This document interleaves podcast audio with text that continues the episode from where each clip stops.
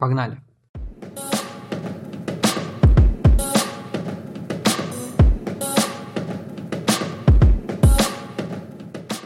Всем привет, это PointCast. Это подкаст о кино, а еще о технологиях и гик-культуре. Меня зовут Александр Младинов, я создатель данного подкаста, одноименного телеграм-канала и редактор SoundStream. Сегодня у нас на самом деле наболевших тем много, потому что меня не было больше трех недель, и есть о чем рассказать. Мы построим этот подкаст таким образом, что я немножко расскажу про прошедшие новинки и про только-только отгремевшие, ну и в принципе про то, что я посмотрел, прочитал или увидел. Подкаст должен получиться долгим, но интересным, так что можете заварить себе чай, или вы, наверное, находитесь в дороге, я не знаю, но постарайтесь настроиться на такую волну приема информации, возможно. А, Сегодня будет много про Disney, про Marvel, много про нашумевший сериал «Очень странные дела», который отгремел. А еще немножко обсудим кое-какие новости из мира кино. Погнали! Forgive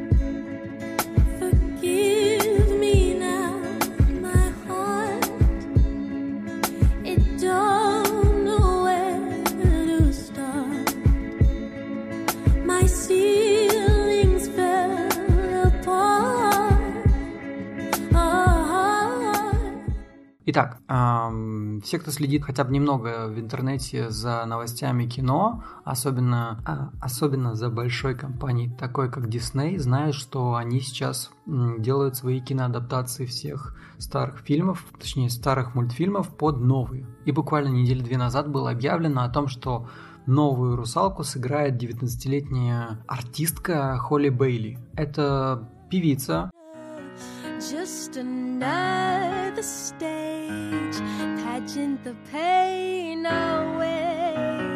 This time I'm gonna take the crown without falling down, down, down.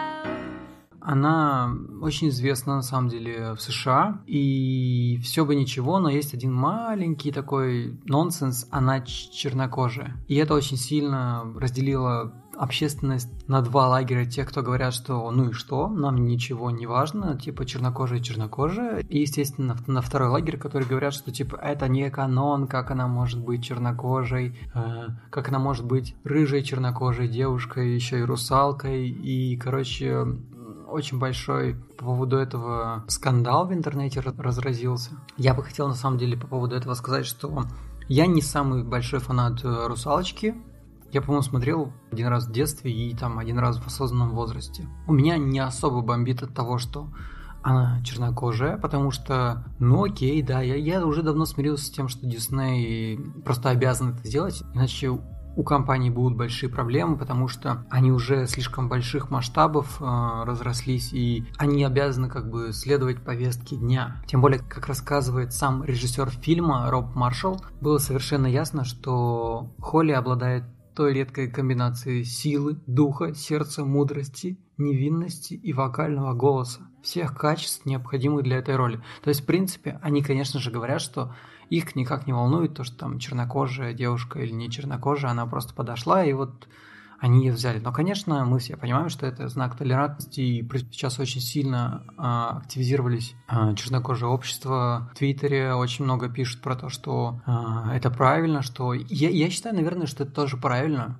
потому что был мультик, там была Риэль белая, все было норм, а, то есть маленькие, маленькие белые девочки могли себя представлять русалками, теперь маленькие чернокожие девочки смогут представлять себя тоже русалками. Ну, типа, это второй шанс, они его дали ам, чернокожим девочкам. Ну, типа, я все понимаю, что это...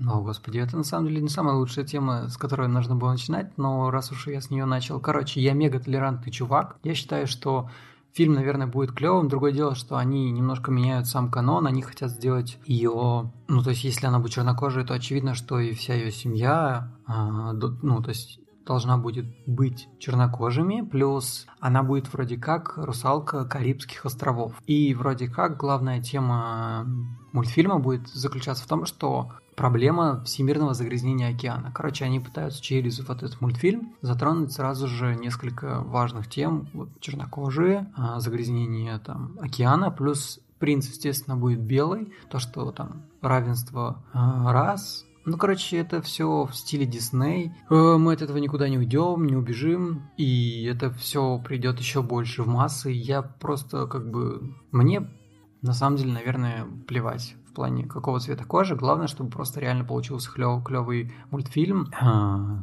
клевый сценарий, клевый сюжет, чтобы я был доволен именно самой картиной. А кто в ней играет, это уже там второстепенные вещи. Ну, как, надеюсь, конечно, как актриса она тоже клевая потому что вроде как, как певица она неплохая. А это важно, потому что там вокальные партии реально они довольно крутые. burn.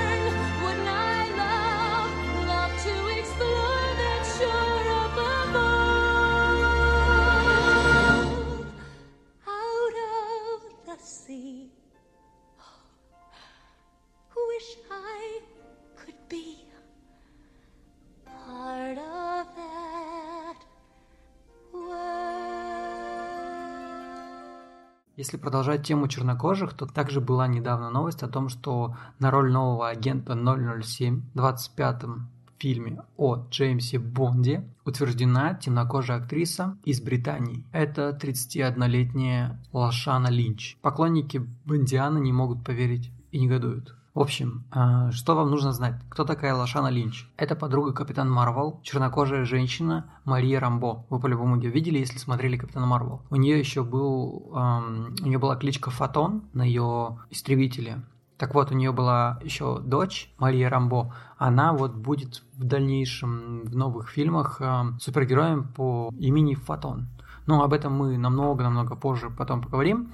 Сейчас на данный момент там важна именно сама актриса Лошана Линч. Она будет не Джеймсом Бондом, она будет просто агентом 007 в новом фильме про Джеймса Бонда. И, эм, естественно, там будет Дэниел Крейг, но только он уже будет в фильме просто как Джеймс Бонд, а именно, ну, я так понимаю, что титул агент 007 дадут именно этой Лошане Линч. Ну и вроде как Дэниел Крейг должен будет погибнуть в этом фильме, а дальше будет а, развиваться история именно этой самой Лошаны Линч. И я так понимаю, что Бондиана уже будет просто там агент 007 и все. То есть Джеймс Бонд немножко уйдет до какого-нибудь следующего ремейка через каких-нибудь 10 лет. Вот такие дела. Но на самом деле очень странные дела. Вот о них мы еще и сейчас дальше поговорим.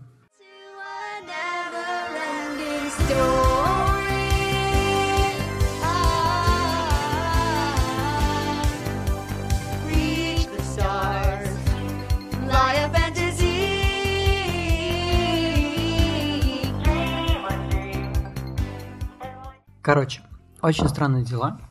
Это, это третий сезон. Я смотрел первый, на самом деле, в захлеб. Я уже говорил об этом у себя в подкасте. И, естественно, третий, как только вышел, мы с Кристиной сразу же его посмотрели. И сразу должен вас предупредить, самое первое, что вам нужно сделать, это смотреть а, фильм в оригинале. Ни в коем случае не в дубляже. Можно, может быть, еще, конечно, от Lost Film, но именно в оригинальном дубляже, который на Netflix, я не советую никому смотреть, потому что у нас в дубляже у них очень детские голоса. А со времен первой части прошло 5 лет, и у них уже голоса сломались, они здесь подростки.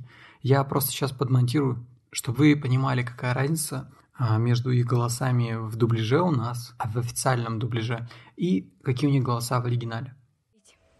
А потом он сказал, что скучает, и бросил трубку. Просто говнюк. Что? Майк сегодня ничем не занят, а его бабушка явно здорова. Я гарантирую, что они с Лукасом сейчас играют в Атаре. Но друзья не врут. Да, зато парни врут. Постоянно. And then he said he, he missed me, and then he just hung up. He's a piece of shit. What? Mike doesn't have jack shit to do today, and his Nana obviously isn't sick. I guarantee you, him and Lucas are playing Atari right now. But friends don't lie. Yeah, well, boyfriends lie. all the time. Она знает, что я вру. Она это знает. Я вообще не понял. Зачем врать? Хоппер, он мне пригрозил. Сказал, что убьет тебя. Что? Нет. Тогда в чем вообще проблема? В том, что если я его не послушаю, он мне помешает видеться с Оди. Насовсем. Ты не понимаешь, Лукас. Он псих. У него крыша поехала. Эй, ребята, у меня почти готово. Выбора не было, Лукас. На самом деле не было. Нужно было спросить у меня. Ты все сделал неправильно, и теперь ты в дерьме. She knows I'm lying. She knows I'm lying. I don't even understand. Why lie? Hopper, he, he threatened me. Did he say he'd kill you? What? No. So then what's the big deal? The big deal is, is if I don't do what he says, then he'll stop me from seeing Elle. Like, permanently. You don't understand, Lucas. He's crazy. He's lost his mind. Hey guys, I'm almost set up here. I had no choice, Lucas. I really had no choice. I just wish you consulted me because the way you handled this, you're in deep shit. Ты перестанешь ему звонить, будешь игнорировать его звонки. Теперь для тебя его не существует. Не существует? Он вытер об тебя ноги. И ты поступишь так же. Отплати ему той же монетой. Отплатить ему монетой. Угу. И если он все не исправит, если не объяснится, бросай его. You're going to stop calling him. You're going to ignore his calls. As far as you're concerned, he doesn't exist. Doesn't exist. He treated you like garbage. You're gonna treat him like garbage. Give him a taste of his own medicine. Give him the medicine. Mm-hmm. And if he doesn't fix this, Ну что, заметили разницу? На самом деле э, она колоссальная. Именно поэтому мы посмотрели первую серию в дубляже. Я понял, что это полный отстой. Сразу же переключил на субтитры, и дальше мы посмотрели весь сериал, все 8 серий в оригинале с субтитрами. Что мне в сериале очень сильно понравилось. Ну, короче, могу сразу сказать, что этот сериал, точнее, этот сезон, он, наверное, на втором месте после первого. Первый самый крутой, второй был реально такой, ну, по мне так самый слабый, и вот третий сезон один из самых крутых, то есть на втором месте. Вот как-то так, наверное. В третьем сезоне их разбили на три команды. Третий сезон три команды, это очень символично, да. Там Естественно, можно сказать, что ребята повзрослели, и им уже не так интересно игры настольные, в которые они играли, они обычно в ДНД играли. Им больше стали интересны отношения, потому что Майк и 11 уже как бы в отношениях, плюс Карл и Макс тоже в отношениях.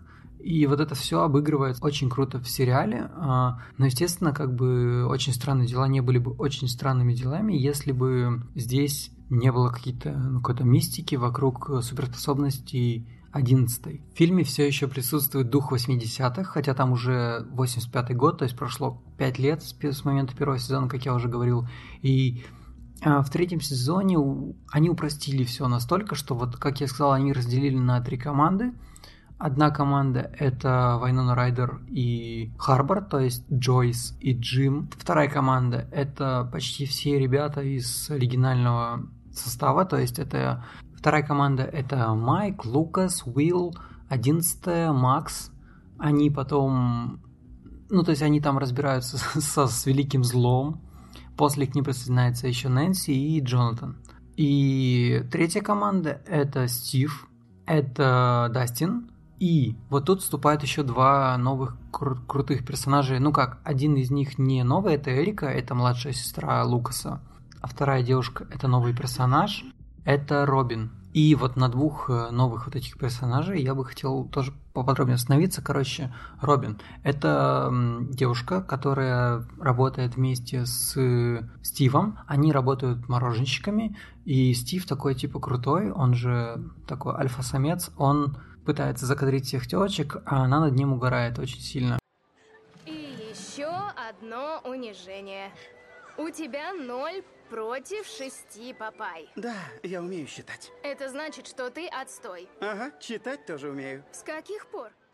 И как бы между ними такая завязывается химия, очень крутая линия, в которой как бы ты в конце ожидаешь, что они вроде как будут вместе, а вот будут ли они вместе, я не буду вам спойлерить, но как бы следите за этой линией, она очень интересная. Вот сама вот персонаж Робин, это актриса Майя Хоук, это, короче, дочь Умы Турман. Я сначала не знал, хотя они очень похожи, я почему-то не подумал, ну, не знаю, не думал об этом. Но потом, когда я узнал, я, я прям заметил их сходство. Она очень круто играет. И вторая — это Эрика. Эрика, младшая сестра, как я говорил, Лукаса. Она тоже теперь в команде этих всех ребят. Вот она открытие этого сезона, потому что она нереально клевая оказалась. Что это еще такое? Это оружие. Может пригодиться. Для чего? Как для чего? Бить коммунистов, спасать твоих друзей. Надо же, как фантазия разыгралась. Она всех обзывала всегда задротами, была вредной, оказалось, что она тоже задрот. И она сыграла не очень, ну, немаловажную роль в самом сериале. Плюс в сериале, ну вот как я говорил, есть общая канва, это то, что злые русские э, открыли снова портал. Короче, на самом деле есть типа вот общая канва вот с, с злыми русскими, она мне не очень понятна в плане нет мотивации у злодеев. Я не понял, для чего это все сделано. Возможно, как бы это будет рассказываться в четвертом сезоне, может быть. Но здесь пока я не увидел ничего такого. И получается, что... а, ну, то есть есть зло, которое открылось есть русские, русские, которые сделаны прямо образца 85 года, и это прекрасно, на самом деле они сделаны очень прикольно, по таким шаблонным стереотипам, и все, кто не выкупил эту шутку, и мне вас реально очень жаль, потому что я столько в Твиттере прочитал о том, что а, я не, ну, типа, а почему такие русские тупые, почему клюква, а там еще, знаете, есть такой злодей, такой русский терминатор, прям он похож что-то между что-то между, короче, Шварценеггером и, и Дольф Лунгардом, наверное. да, как-то так. Ну, то есть, короче, русские очень круто показаны. Я бы сказал, что, типа, они как-то позорят русских. Просто это специальный шаблон, потому что там все сделано именно заточено под 80-е. Если вы заметите, там как бы и актеры набраны такие, которые были популярны в 80-х, ну, кроме основного состава детей, да. И получается, что они как бы продолжают весь этот сеттинг очень круто, но просто мало кто об этом, мало кто этого понимает, потому что там есть очень крутой актер, а, он, кстати, русский, ну как, он украинец, его зовут Олег Удгов. Он, короче, играет единственного, типа, доброго русского в этом сериале. И это настоящий русский актер, который дал, кстати, интервью кинопоиску. Он там рассказывал, что его одновременно позвали играть в Чернобыль и одновременно в Очень странные дела. И он выбрал Очень странные дела, потому что, ну, более популярный проект. Потому что, ну, он сказал, что он не очень странные дела не знал, ни э, ничего про Чернобыль не знал, ну, про проект. Но ему его агенты сказали, что лучше идти, наверное, в очень странные дела. И тут, в принципе, ни там, ни там он не прогадал, потому что здесь он как бы думал, что ему дадут небольшую роль, но ему отведена прям большая роль, несколько эпизодов, по-моему, если не ошибаюсь, три или четыре, и он там говорит полностью на русском языке, и он сказал, что ему, сценарий полностью был выдан на русском языке, ну, переведенный, скорее всего, и то, что на съемочной площадке был, больше не было русских. И когда он говорил русские фразы, никто не следил вообще, что он говорит. По факту он мог говорить что угодно, не было никакого а, сдерживания его, скажем так. Я стану американским гражданином и буду веселиться, как все, да?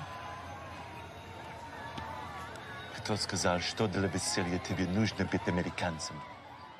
И это прикольно, потому что, ну, когда мы русские понимаем, что он там говорил, это такой фан. А он клевый, и у него тоже очень классная линия, советую к ней присмотреться. И в целом вообще третий сезон получился классным, наверное. Он вызвал у меня много крутых эмоций и запомнится мне еще надолго, но в конце есть, опять же, большой-большой намек на четвертый сезон. И тут уже я даже не знаю, нужен ли он, потому что ну, если он нужен, то, то, наверное, если бы они его сделали хотя бы в другом сеттинге, там в конце очень сильный переворот, на самом деле, сюжетный происходит, потому что, ну, я не хочу вам спойлерить, еще хотелось бы обсудить очень клевую такую линию между Вайнон Райдер и Харбором. Они, ну, как бы, а, они типа как бы друг для друга созданы, но, к сожалению, по-моему, они так друг к другу и не дойдут, скажем так.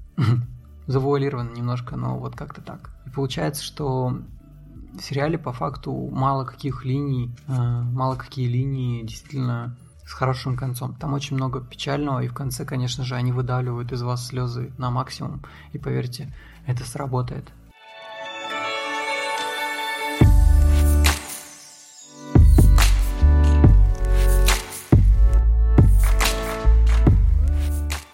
Далее я хотел бы поговорить про новый фильм от Люка Бессона, который называется «Анна», в котором снимается Саша Луз в главной роли, и также еще там Саша Петров. Он, кстати, приходил в «Вечерний Ургант» и рассказывал о том, что, о том, что с ним связывался Люк Бессон, и о том, что он будет играть в его новом фильме. Я вот недавно об этом вспоминал, и тут я пришел на его фильм и смотрю, оп, да, тут Саша Петров, это прикольно.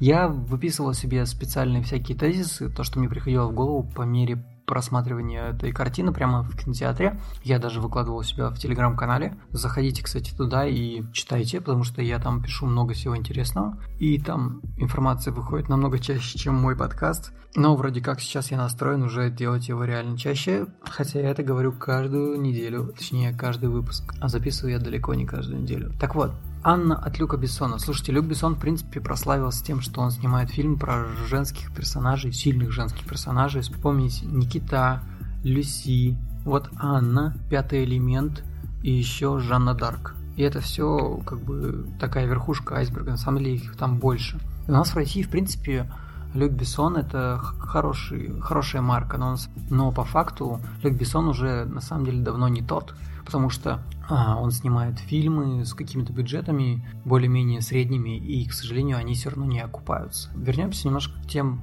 баранам, к тем тезисам, которые я говорил. Первый у меня звучит такие разные весовые категории. Это очень смешно, потому что в фильме Анну шпионку КГБ играет Саша Луз. Саша Луз это, для тех, кто не знает, это русская модель. Она весит, там, не знаю, килограмм 45 от силы, но а, в фильме она, ну, то есть она там дерется и нормально так откидывает всяких больших амбалов, и мне было смешно наблюдать, потому что я понимал, что ну, это просто невозможно. Как она там всех раскидывает, если она очень мало весит, и при этом она там прыгает на них, запрыгивает, бьет, и они все там отлетают. Ну, короче, это очень смешно. Фильм большую часть времени проходит в России.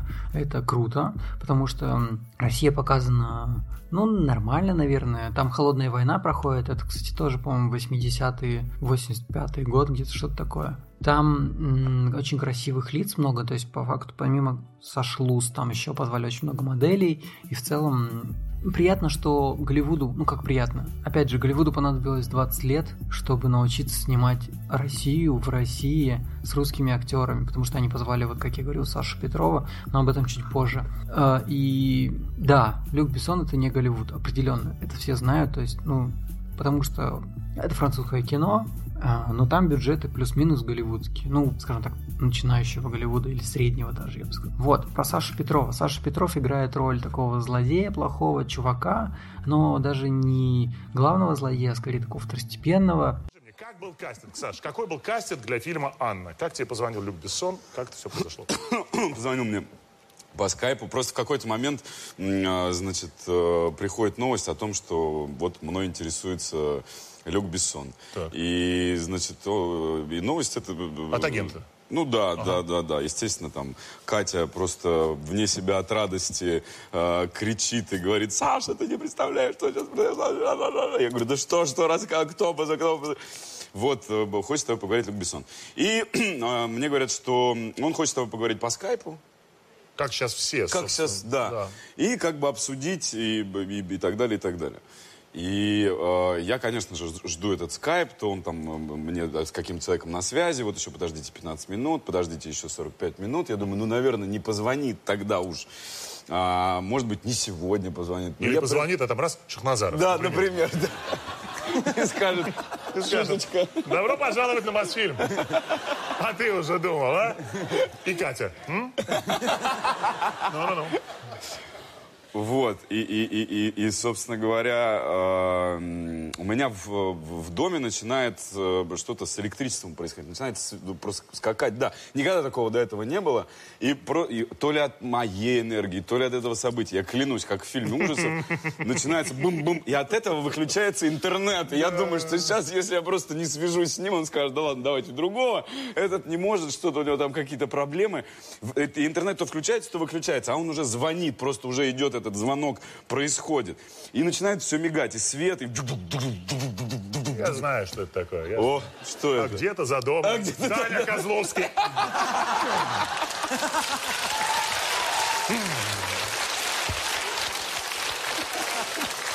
Это очень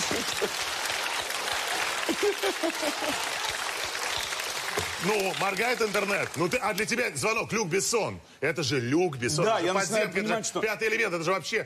Это же продюсер, режиссер, легенда. Да. Ну, и Телеф- что ты делаешь? Телефон, начинаешь что-то пытаться, э, у телефона не ловит связь. Ну, короче, начинается какой-то ад. Я думаю, ну не, ну не может так закончиться эта история. Это несправедливо, по крайней мере, как минимум. А, оказалось, там рядом какие-то соседи делали какой-то ремонт. Я уж не знаю, кто там был и кто делал ремонт именно в это время. Вот. Дань или там его делал или кто-либо другой. Но, тем не менее, но, тем не менее, а, собственно говоря, потом в какой-то момент все раз нормализовалось, все окей. И как, как он только позвонил, и э, мы с ним начали разговаривать э, по поводу роли. Значит, он мне рассказал концепцию, что он хочет, там, и так далее, и так далее. А я ему сразу, конечно же, рассказал эту историю. Вы не представляете, что сейчас было. Я человек первый раз вижу, он меня видит первый раз. Ощущение было, что Люк Бессон. И моргает картинка. Да, эта. конечно. А потом выключается все, и на выключенном телевизоре появляется э, полковник ФСБ и говорит, соединяем. Все равно, мне кажется, это очень крутой шаг для Петрова, потому что он и так уже везде, в Рос- ну, во всех русских фильмах, сериалах, он, ну, то есть все уже знают, что куда бы там ни сунься, в Саша Петров. Теперь он уже пошел дальше, и это круто, я на самом деле за него очень рад, я надеюсь, что он дальше будет появляться в крутых проектах, которые не русские. И, ну, чувак идет к своему Оскару. Я реально буду только рад. Мне нравится он как актер, как человек. Только счастье ему. Так вот, в России в фильме показано э, довольно... Ну, там как бы есть элементы клюквы, но не такая клюква, как, например, до этого было в «Очень странных делах». А, на самом деле есть еще такая тема, что, опять же, это я услышал у ребят из а, подкаста «Кактус». Они говорят, что, типа, если в трейлере фильма показана одна очень большая длинная сцена, значит, фильм не очень. А в трейлере как раз-таки этого фильма показана одна очень длинная сцена, где Анна просто заходит в бар и начинает там раскидывать всех для того, чтобы убить свою цель. Не знаю, не мне судить. По мне так э, фильм, блин, более-менее норм. Там очень много странных сцен, на самом деле, в плане... э, Там игра контрастов, то есть, например, может быть какие-то кровь, убийства, и потом там пальмы, море. Потом снова, не знаю, какой-нибудь сне- снежный кадр, там, слякоть э, России, Москва, да, а потом резко солнечный Париж. Там очень, кстати, меняются локации, это тоже круто. Люк Бессон, видимо, не поскупился на поездки. И снято красиво. Есть классные технические решения в плане режиссуры. То есть есть крупные планы, когда, например, общаются между собой два главных персонажа. И потом отдаление этого плана, это очень красиво смотрится. Если говорить о самой Саше Луз, то она, естественно, модель, в первую очередь, а не актриса. И она играла, по-моему, у него же в Валериан Тысячи планет, или как-то там он назывался, она играла там а, инопланетянку такую, но там у нее была очень маленькая роль, здесь она как бы в качестве главной роли у нее вот, и ее плохая игра, она очень сильно выделяется, особенно на фоне двух именитых актеров, которые там также э, в главных ролях. Это Люк Эванс и Киллиан Мерфи. Для тех, опять же, кто не знает, кто это такие, Люк Эванс это Гастон, да, «Чудовище и красавица», а Киллиан Мерфи это пугало из фильма «Бэтмен. Начало. Нолан». Надеюсь, так вы, наверное, лучше понимаете, кто это. Ну, короче, Киллиан Мерфи и Люк Эванс, они реально актеры скажем так, класса ААА, и у них реально очень крутая актерская игра, хотя им здесь особо играть-то нечего но на их фоне, естественно, Саша Лус очень сильно отстает. И получается, что плюс еще и она же по факту в фильме на английском говорит, а у нас в дубляже она сама себя озвучила, и это очень странно, потому что у нее есть акцент, и получается, что у всего дубляжа нормально все, а у нее есть акцент. И это заметно, потому что, во-первых, слова не попадают в ее губы. Это очень заметно. В других это незаметно. И, Короче, это очень вводит в диссонанс. От этого ты начинаешь замечать ее плохую актерскую игру. И, короче, все на, на, на другое наслаивается. И ты в итоге получаешь, э, ну, не очень хорошую картину, скажем так. Также есть очень клевый персонаж. Это глава КГБ Ольга. Ее играет Хилиан Мирен а, из «Призрачной красоты», оскароносная актриса, она очень крутая, она прям такая брутальная. Ну, типа, знаете, клюква КГБ и вся херня, но у нее там зажигалка в виде гранаты, и КГБ это такое КГБ прямо. Типа, выйти из КГБ нельзя, только там если ты умрешь. И как бы она очень харизматичный персонаж. Опять же, на ее фоне, опять же, на ее смотря на ее актерскую игру, ты понимаешь, что Саша Лус вообще там типа не к месту. И, наверное, в этом плане Люк Бессон очень сильно прогадал, когда он брал очень сильных актеров на второстепенные роли, на второстепенные главные роли, да, он, наверное, не осознавал, что на фоне этого Саша Лус будет очень сильно плохо смотреться в плане игры. Это история о том, как Саша Лус стал агентом КГБ, ее там очень тупо вербуют, это реально самая ту- тупая история вербовки, ну, как по мне. И она потом хочет выйти из КГБ, но у нее не получается, ее начинают вербовать уже в ФБР, и, короче, ну, это такая, как бы, бо- боевик-боевик. И, конечно же, в, в фильме самом а, Саша Лус светит телом везде, она же модель, ей нужно это показывать. Плюс очень много клиффхенгеров, очень тяжелое повествование, типа, знаете, там проходит что-то, что там какой-то отрезок фильмов, потом, типа, а, за 10 дней до этого, и тебе показывают, а вот как было на самом деле. И, короче, если ты, например, не следишь за историей, ты очень легко потеряешь нить, запутаешься и будешь думать, типа, что за фигню я сейчас посмотрел. Мы смотрели внимательно, все поняли, у меня были очень заниженные ожидания от этого фильма, но в итоге я получил, наверное, удовольствие от этого фильма.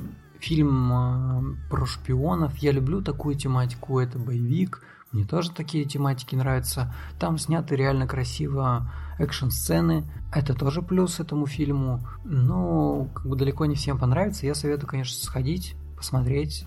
Ну или дождаться дома. Это уже решать, естественно, только вам. А мы погнали дальше.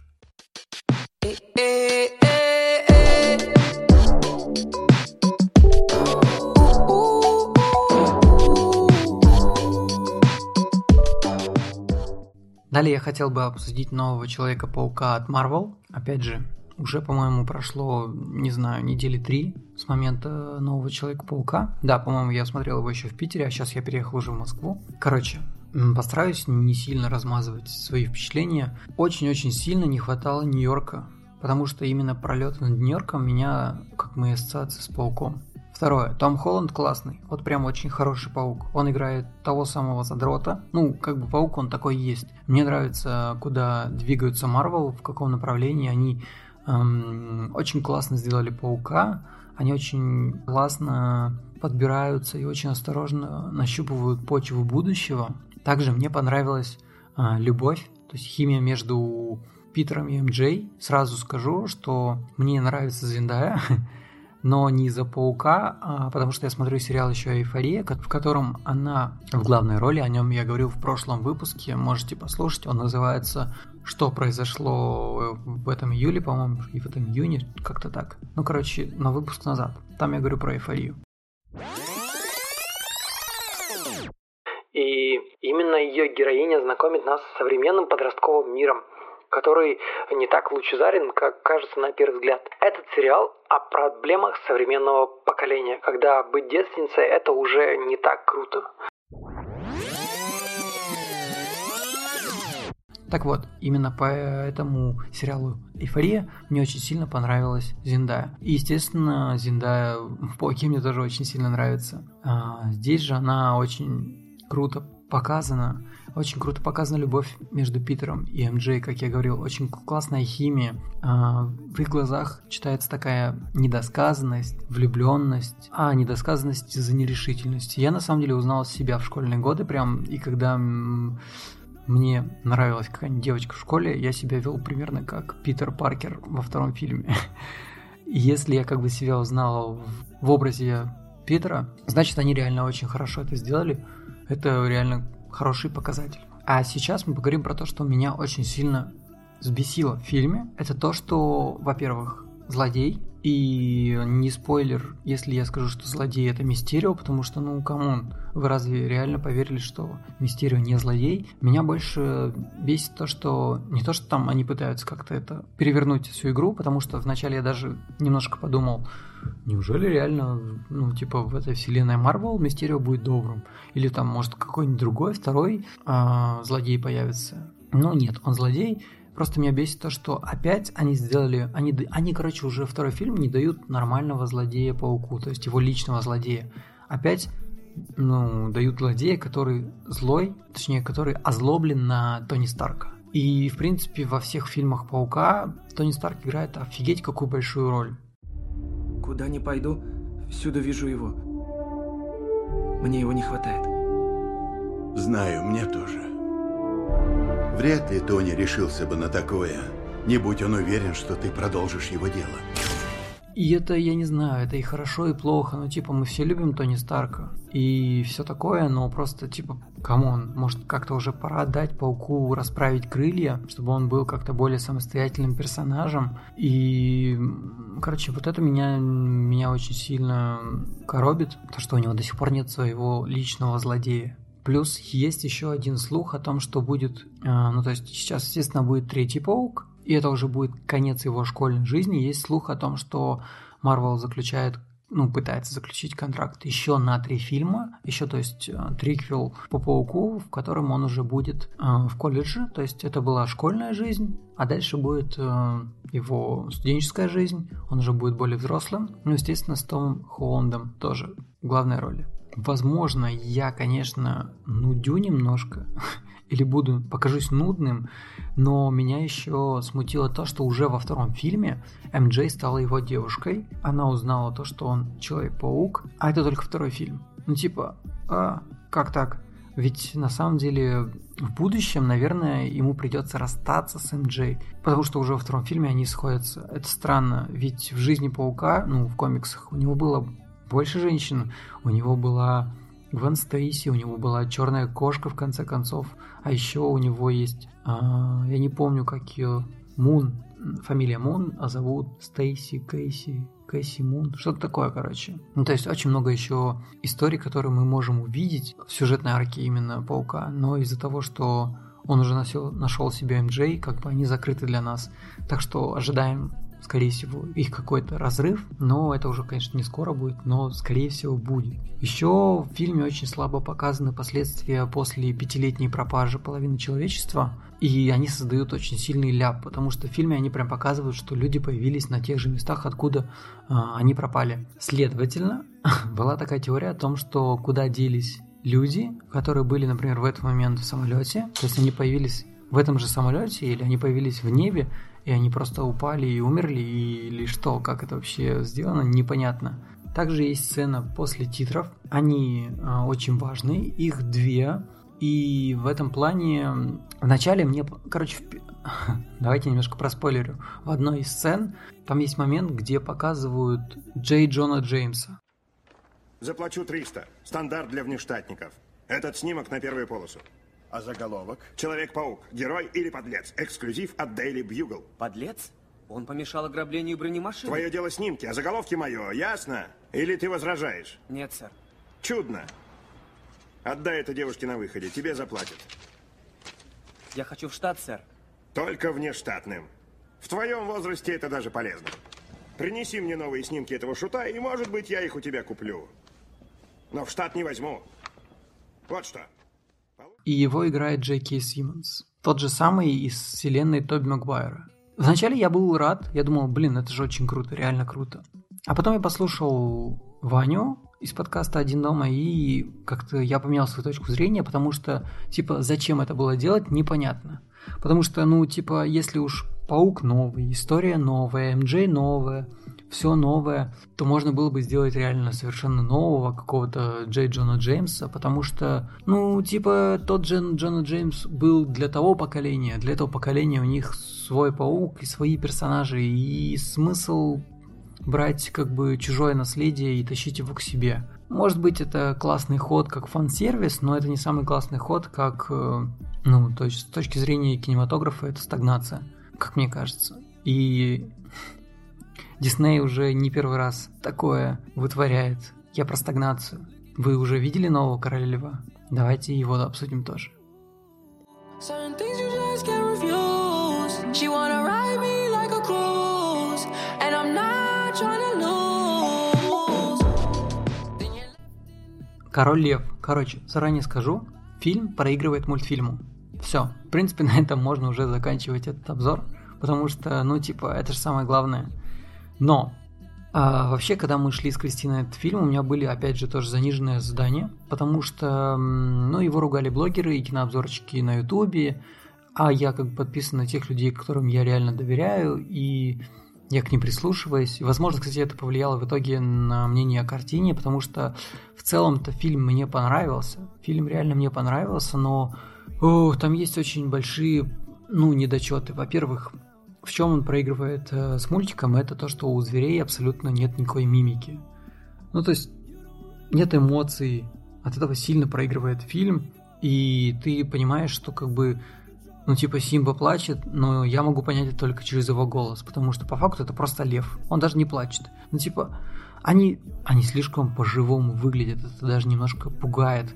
Я вначале не очень понимаю этого всего а, прикола, но потом, когда я реально посмотрел пару обзоров их объяснений, я перенял их точку зрения, потому что это правда. В фильме из-за слишком, из-за слишком живых зверей некоторые сцены приобретают совсем иной смысл – а, Джон Фавро оказался заложником канона, ведь по факту, ну, типа, Король Лев это мировой шедевр, и нельзя было отходить от оригинала, иначе, ну, типа, без скандала бы не обошлось, все фанаты бы на него накинулись. И поэтому получился фильм очень стерильным, просто повторенным из кадра в кадр, но только в любом, почти во всех моментах он проигрывает оригиналу, потому что ну, типа, если, а, если э, Алладина можно было сделать немножко другим, с другим началом, потому что по факту там нет какого-то сильного канона, и он не настолько, ну, не, не настолько шедевр, да? Ну, не, ладно, он шедевр, но не настолько у него много фанатов, как у Короля Льва. У Короля Льва. То здесь Джон Фавро просто повторил все. Некоторые сцены он, конечно, ну, типа, растянул. Именно из-за этого, кстати, хронометраж увеличен. Некоторые там моменты с гиенами, например, они добавили немножко им как бы больше личностей, ну, больше личности гиенам. Но некоторые моменты, наоборот, очень сильно запороли. Например, песню Шрама «Будем ждать», она просто убогая по сравнению с мультфильмом. Если вы еще не смотрели, то вы увидите, если вы смотрели, то вы понимаете, о чем я говорю. Ну, если вы смотрели и то, и другое, и вам нравилась песня Шрама, мне она реально очень сильно нравилась.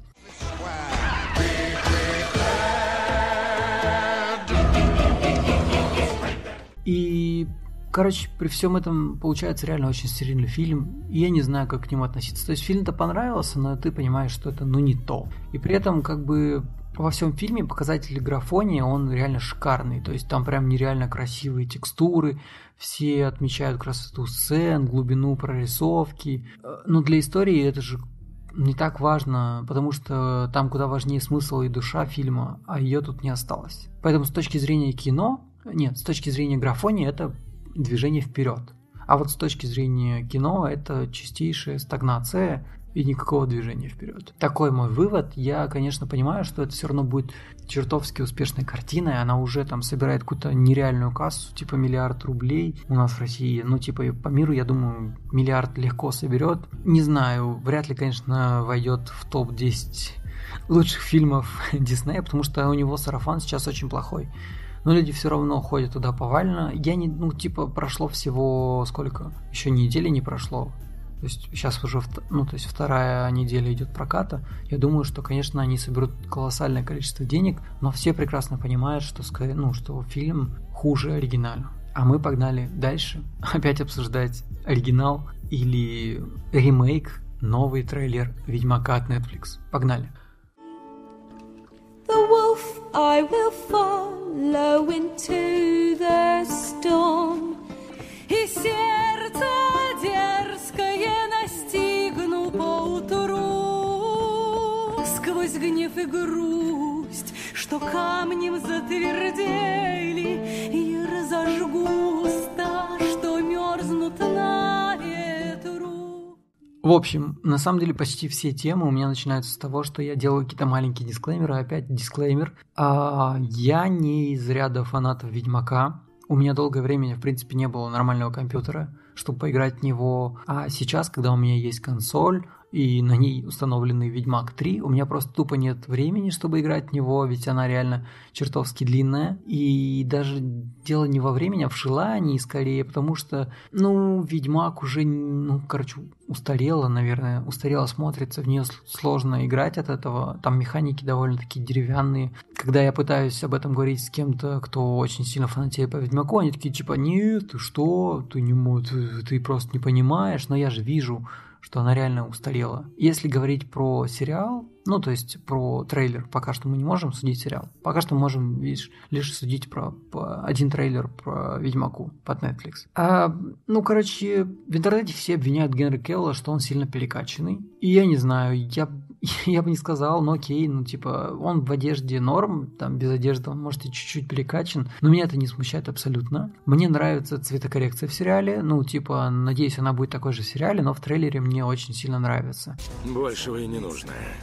Потому что я себе примерно таким и представляю этот сериал. А персонаж Цири, насколько я понимаю, в сериале она будет... э, Ну, вообще сериал будет основан на первой книге, в которой никакой Цири, в принципе, вовсе еще не было. Но создатели не могли включить ее, точнее, не включить ее в сериал, потому что это хайповый и всеми любимый персонаж. Этот ребенок будет незаурядным. И поэтому как бы ее линию приплели, ну, то есть писали грамотно в историю первой книги. Дальше, ну, кстати, Цири мне понравилась. Енифер. А тут тоже чистейший канон, потому что она по канону была изначально типа уродлива, у нее был горб, там какие-то, ну, на лице, короче, она была некрасивой, родилась. Из-за того, что она была некрасивой, ее отдали в школу магии родители. Думали, что из нее ничего другого не выйдет, а там она как раз научилась, типа, кастовать там всякие свои заклинания и с помощью магии сделала себя красоткой. Енифер, представь самую могущественную женщину в мире. Тебе это по плечу? Тут это прям очень сильно показано, даже в трейлере. Фи, ну, то есть э, в сериале она будет канони, каноничной. А в игре, конечно, они сделали прям, ну, типа секс-секс. Очень многие как бы на нее там фапают и имеют на это полное право. В сериале она немножко менее сексуальна, потому что а, по книге она описывалась вот такой, какой она в сериале. Короче, с аккуратностью на самом деле жду этот сериал. Куча фанатов орут, что это отстой, куча фанатов орут, что это круто. Ну, еще есть пласт людей, которые говорят, типа, так это же Игра престолов. Блин, ну конечно, это Игра престолов, место свободное, и Netflix не дураки, они понимают, что нужно его быстрее занимать, потому что сериал про Властелин колец от Amazon вроде как выходит позже, и у Netflix есть все шансы захапать себе место трон, железного трона, скажем так. Там будет рейтинг R, они будут, естественно, типа там много обнаженки будет по-любому, и, короче, все будет как надо. Я реально верю в этот сериал, а, верю в Генри Кавилла. Мало кто вообще, в принципе, отказывается от каких-то фильмов и уходит в сериалы, потому что в сериалах, очевидно, меньше зарплата. Просто Генри Кевилл реально прям такой фанат ярый Ведьмака, он читал и книги, играл в игру, и вроде как там а, 207 претендентов на эту роль было, и среди них всех он как бы решал, ну то есть он как бы выиграл, не благодаря своим там каким-то связям, просто так получилось, он подошел, они в него поверили, ну создатели, и я тоже в него верю.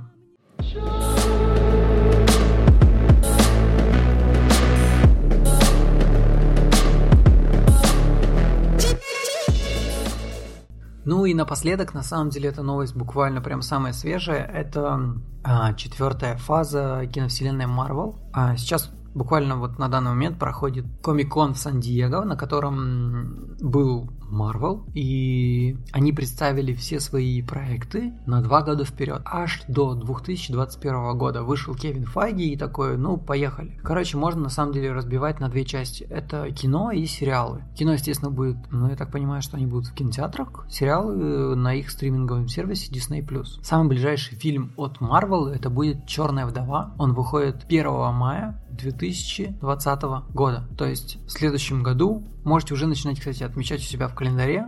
Съемки этого фильма уже вовсю идут, много кадров а, и фото просочились уже в интернет. Известно то, что помимо Наташи Романов мы увидим еще Елену Белову. Кто не знает, это вторая черная вдова. То есть, когда, ну, по канону, по крайней мере, когда Наташа стала уже не подвластна России, она стала как бы шпионкой всемирного масштаба и ушла ну, то в щит, ну, может, еще не ушла, я точно не помню. А, России, в России в Красной комнате тренировали еще около 10 лет вторую черную вдову. Это была вот как раз-таки Елена Белова. И она будет в сольном фильме про Наташу. Это ее предшественница, и в фильме она как бы будет ее сначала врагом, но потом, скорее всего, они станут напарником, потому что главный злодей это будет Таскмастер. Это злодей Марвел. Я на самом деле мало про него чего знаю, но так заявлено. Также у нас он будет называться Надсмотрщик. Это, к сожалению, тупой перевод. Вот. А потом, в конце года 2020 еще будет один фильм. Это 6 ноября. Очень близко к моему дню рождения. А это 16 ноября. А, фильм «Вечные». Опять же, про этот фильм на самом деле мало чего известно. Там очень крутой актерский состав. Это Сальма Хайек, это Анджелина Джоли, это Ричард Мэдден, Роб Старк, если кто не знает. Потом это Кумейл Нинджани, звезда сериала «Кремниевая долина». И действия будут разворачиваться задолго до всех историй, ну то есть как зарождение, условно, Земли, я так понимаю,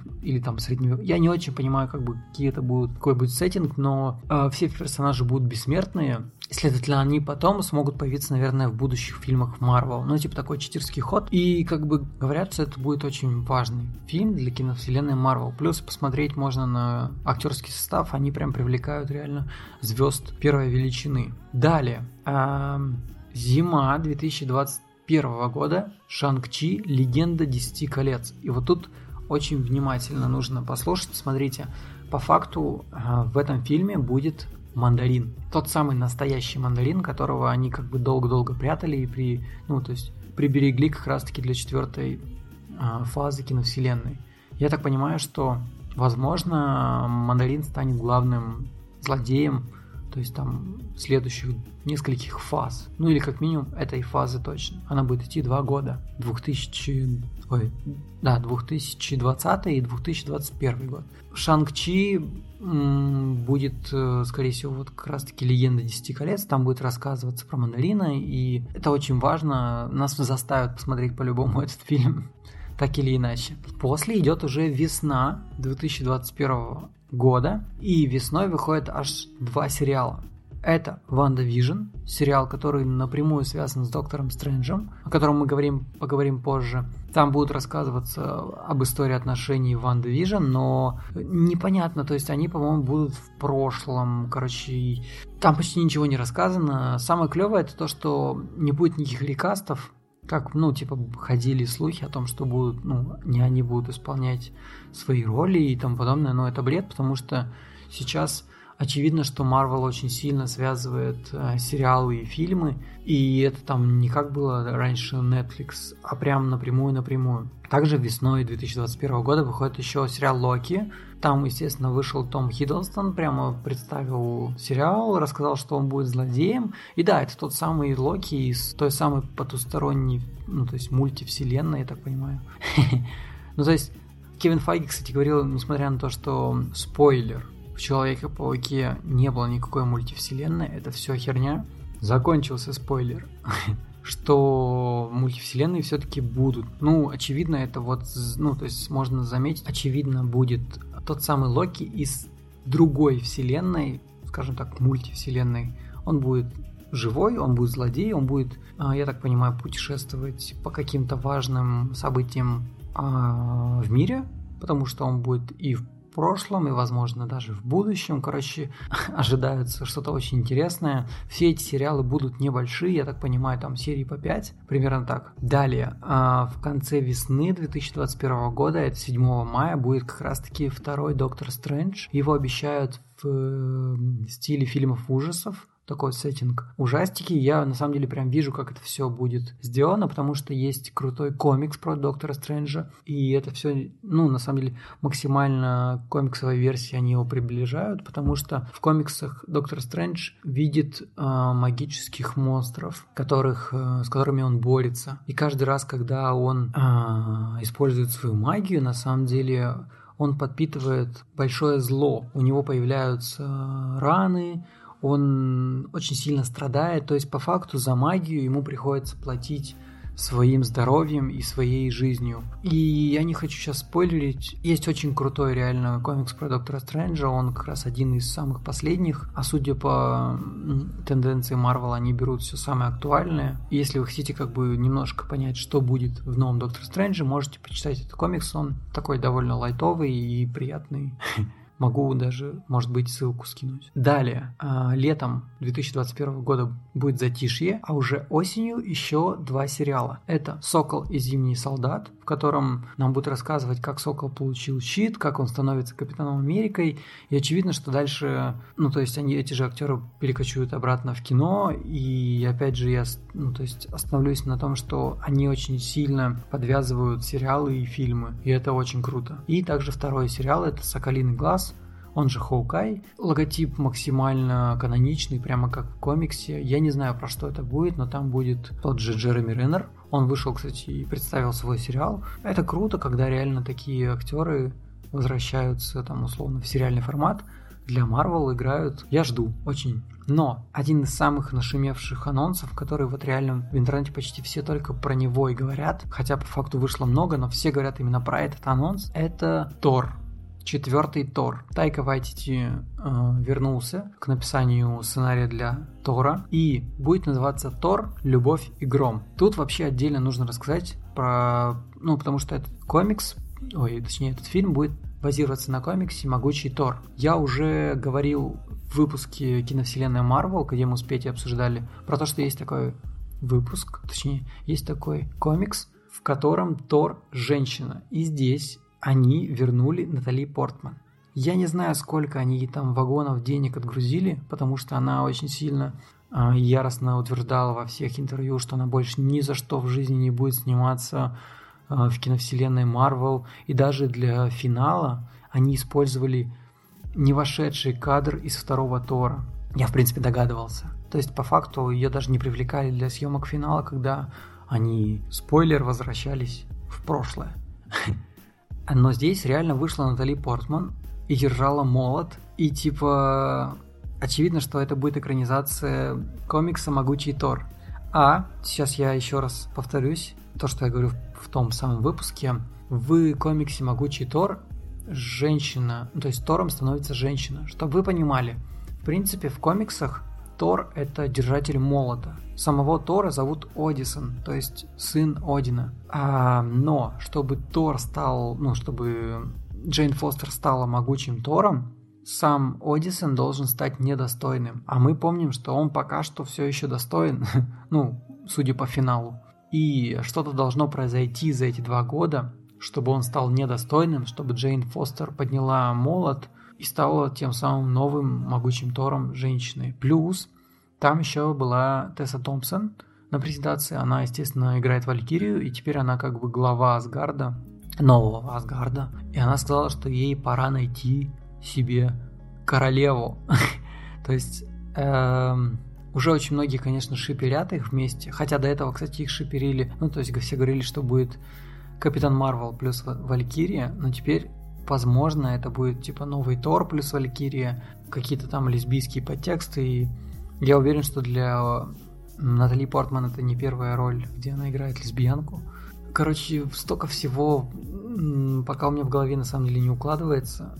А, плюс в комиксе «Могучий Тор» она, Джейн Фостер, болеет раком, она проходит химиотерапию, и когда она берет молот, она становится Тором, и на нее это не действует. То есть, следовательно, она как бы для того, чтобы спасать мир, она становится Тором, но когда она возвращается в тело Джейн Фостер, она умирает. Она пытается вылечить тело Джейн Фостер, но ей снова приходится становиться Тором, и как бы это ну, то есть нейтрализует всю эту химиотерапию. И вот такой замкнутый круг, не знаю, будет ли показана эта трагичная ситуация в фильме, но как бы еще есть два года, я не знаю, что они там наснимают. Я очень жду четвертого Тора. Круто, что его снимает Тайка Вайсти, потому что ну, Марвел поняли, что с Тором нужно было что-то делать. Тайка Вайтити снял третьего Тора, который был одним из самых кассовых Торов. И, естественно, они доверили ему продолжение. И я уверен, что он снимет ну, нереально крутого Тора, который называется «Любовь и гром». Ну, а на этом у меня все наконец-то. Честно сказать, подкаст получился довольно тяжелым, как по мне. Мне было сложно пересилить себя, но надеюсь, что в дальнейшем я войду в ритм и буду записывать и писать, ну, писать выпуски чаще. А вас только я попрошу поставить звездочки в iTunes, подписаться на подкаст, где вы еще не подписались, может быть, посоветовать друзьям. Слушайте меня в Apple Podcasts, в Google Podcasts, в CastBox, в Overcast, в SoundStream. Короче, где вам удобно, там и слушайте. Где вам удобно, там и лайкайте. Можете посоветовать подкаст в Твиттере с хэштегом PointCast. Я буду вас видеть, это будет круто и мотивировать меня писать этот подкаст дальше. Всем спасибо, всем пока.